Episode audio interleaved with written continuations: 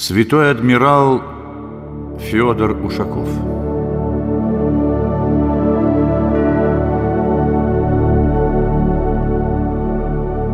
Будущий адмирал родился в Ярославской губернии в семье отставного гвардейского офицера, старшего брата преподобного Федора Санаксарского. Семья была большой.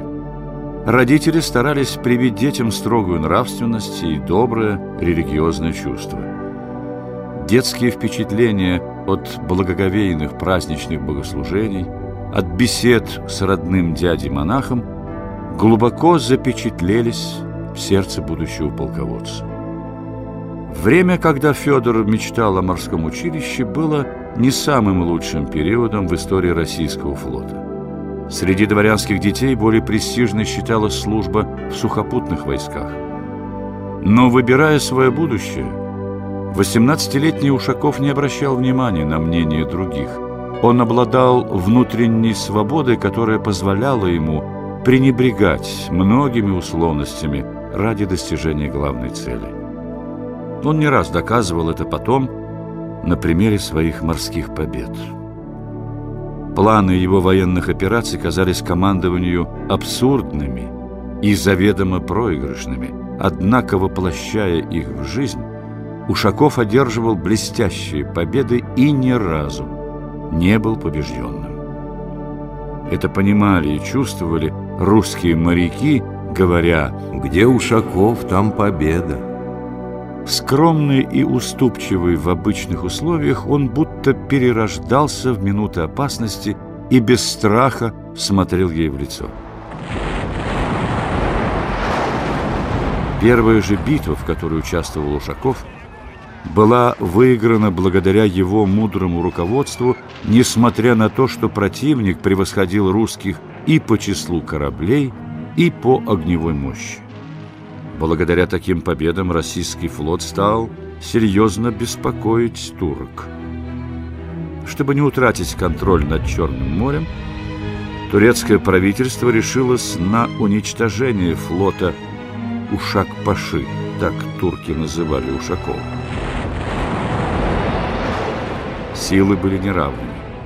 Турки намного превосходили русских, но неожиданная тактика адмирала, отчаянная смелость его подчиненных настолько ошеломила врагов, что они были не способны оказать серьезное сопротивление. Лишь нескольким быстроходным судам удалось уйти от преследования и доплыть до Босфора. Остатки турецкой эскадры имели ужасающий вид. Палубы были завалены трупами и умирающими от ран. «О, великий! Твоего флота больше нет!» Доложили турецкому султану.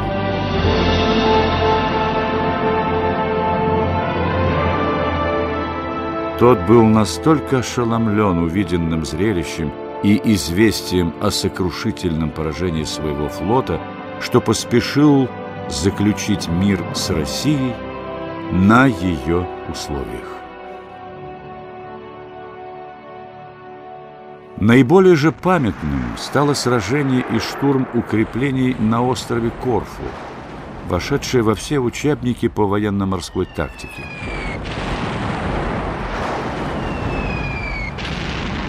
По воспоминаниям современника, взятый в плен французский генерал Певрон был объят таким ужасом, что за обедом у адмирала Ушакова не мог удержать ложки от дрожания рук.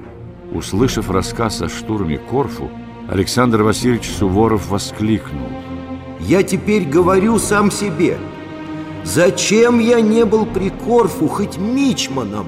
В донесениях о ходе боевых действий Ушаков никогда не упоминал своих заслуг, отдавая должное мужеству и стремлению к победе своих подчиненных. Так, в одном из рапортов он писал «Я сам удивляюсь проворству и мужеству моих людей. Все находящиеся в команде веренного мне корабля исполняли определенные им должности с таким отменным старанием и храбростью, что почитаю за долг выразить им всякую за то достойную похвалу. Конечно, такая неустрашимость и спокойствие духа, проявленные участниками боя, говорят о примере их командира.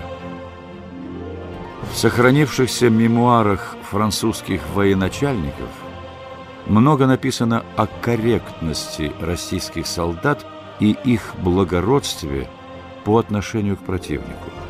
Русские доказали, что истинная храбрость всегда сопряжена с человеколюбием, что победа венчается великодушием, а не жестокостью, и что звание воина и христианина должны быть неразлучны.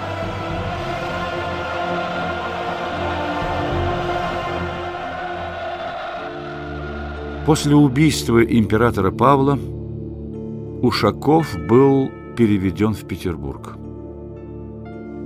Его бытовое поведение часто входило в противоречие с нормами светской жизни.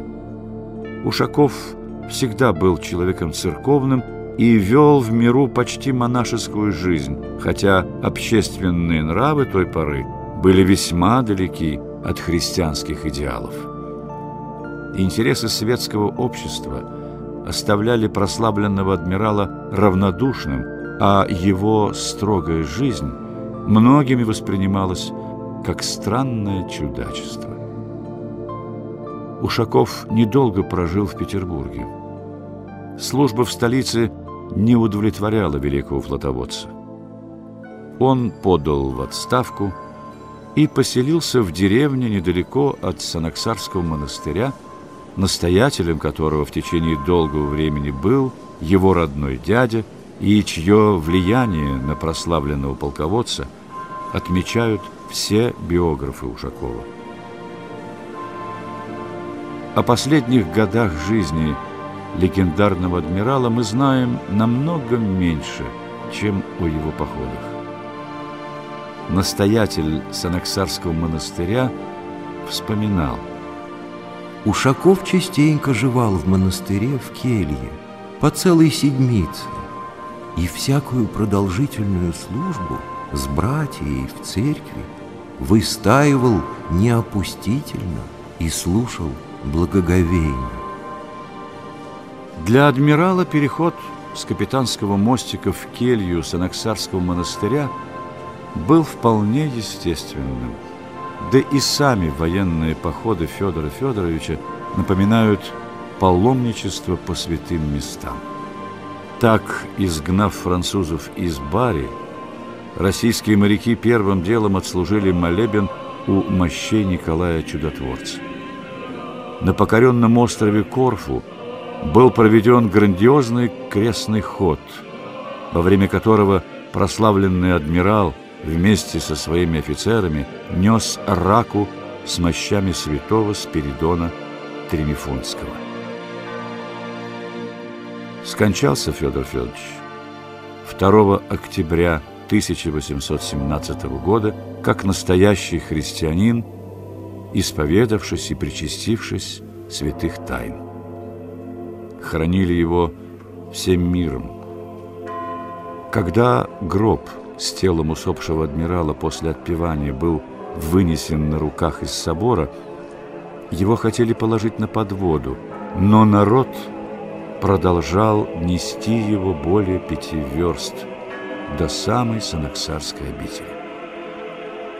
Федор Федорович был погребен у стены соборного храма рядом со своим дядей, преподобным Федором Санаксарским.